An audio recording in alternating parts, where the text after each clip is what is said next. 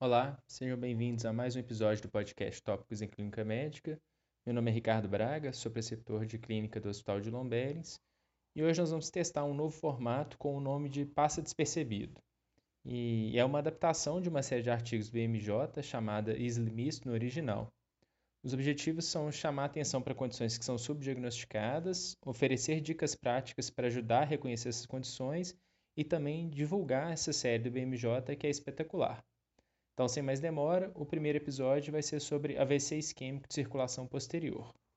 E o que é circulação posterior? Ela compreende ambas as artérias vertebrais, a artéria basilar e os vasos intracranianos que elas originam. Juntas, elas vão suprir o tronco, o cerebelo, o tálamo, o lobo occipital e, às vezes, áreas dos lobos temporal e parietal. E os AVCs da circulação eles representam cerca de 20% do total de AVCs isquêmicos. Por que, que eles passam despercebidos?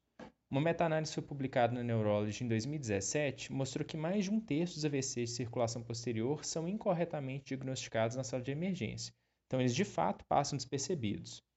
As razões podem ser divididas em quatro grupos. O amplo espectro de sintomas, a gente acabou de ver que a circulação posterior supre áreas diversas do sistema nervoso central e elas têm também uma maior variabilidade anatômica, então um leque de manifestações pode ser muito amplo desde a alteração da força e disartria, que são sintomas mais tradicionais, mais clássicos, mas também sintomas como vertigem ou diplopia, que são menos reconhecidos como manifestações de AVC. A ausência de sintomas típicos, então a gente acabou de falar de manifestações clássicas como fraqueza de membros ou alterações de fala, elas são menos frequentes nesse tipo de AVC. Por isso, eles são menos identificados por instrumentos como o FAST, o Face Arm Speech Test, que é muito usado no pré-hospitalar para ajudar a reconhecer AVC e também em campanhas de divulgação sobre AVC para leigos. E claro que eles também vão ser menos reconhecidos por profissionais de saúde em geral. A apresentação com manifestações inespecíficas. Então, queixas não relacionadas a déficit focais, como cefaleias, náuseas e vômitos, são mais comuns na apresentação de pacientes com AVC de circulação posterior em comparação com os de circulação anterior, e claro que isso vai dificultar o reconhecimento então da etiologia isquêmica. E a ausência de fatores de risco cardiovasculares, o último grupo, porque a dissecção arterial é responsável por até um quarto dos AVCs de circulação posterior, em comparação com 2% no total das etiologias de AVC isquêmicos em geral. E as etiologias cardioembólicas também são mais frequentes nesse grupo. Portanto, eles vão cometer é, jovens sem fatores de risco cardiovascular tradicionais com mais frequência. Isso vai acabar confundindo os médicos que atendem esses pacientes.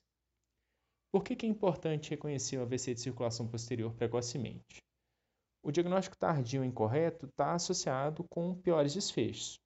Uma das razões é que esses pacientes vão ter menos oportunidades de receber tratamentos de revascularização, como a trombólise, e de fato, os dados mostram que os tempos porta-agulha trombólise costumam ser maiores para esse tipo de AVC.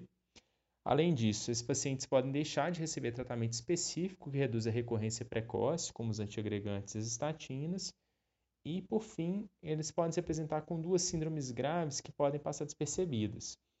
O infarto cerebelar, que pode evoluir para uma forma maligna em cerca de 10 a 20% dos casos, onde o edema vai resultar numa hidrocefalia obstrutiva, que pode levar à compressão do tronco e demanda uma intervenção neurocirúrgica de urgência, e também a oclusão da artéria basilar, que é bem mais rara, mas vai provocar síndromes muito graves, como a do encarceramento. E como que a gente vai reconhecer e diagnosticar? Para suspeitar, nós devemos manter uma atenção grande para os sintomas que são mais comuns nesse tipo de AVCs, sendo que a queixa de tonteira foi a mais comum entre elas num registro é, de dados americanos só de pacientes com AVC de circulação posterior, ela foi presente em mais de 40% dos casos. Então, diante de uma tonteira nova, uma tonteira aguda, nós devemos explorar essa queixa para tentar caracterizar ela como vertigem, que é a alucinação rotatória do movimento, uma instabilidade postural, instabilidade de marcha, pré-síncope ou cabeça leve, sendo que as duas primeiras, a vertigem e a instabilidade, são mais associadas a AVC de circulação posterior. Outros sintomas com base no mesmo registro americano que foram frequentes são fraqueza unilateral, disartria, cefaleia, náusea e vômitos. Então, diante de um paciente com um déficit neurológico focal ou diante de duas ou mais dessas manifestações atípicas, nós vamos realizar um exame neurológico detalhado com ênfase especial na avaliação dos movimentos oculares, força dos membros e coordenação. E nos pacientes que se apresentarem com uma síndrome vestibular aguda, que é a vertigem associada a náusea e vômitos de início agudo, nós não podemos deixar de lembrar também do RINTS, manobra de beira do leito, que é muito útil para diferenciar a etiologia central e periférica dos sintomas vestibulares e já foi explicado em detalhe no podcast número 29. Por fim, sempre que houver suspeita, a gente deve solicitar a tomografia, que é o exame de imagem inicial na suspeita de qualquer AVC, mas sem esquecer que a sensibilidade dela não é muito boa na avaliação das estruturas de fossa posterior. Por isso, ela vai ser mais útil quando ela for positiva. O exame negativo no paciente que tiver suspeita não exclui diagnóstico. Nesses casos, a ressonância magnética vai ser o exame de escolha. Sobre o manejo da condição, não é o objetivo dessa série e pode ser tema de um outro podcast. É tudo por hoje, até a próxima semana.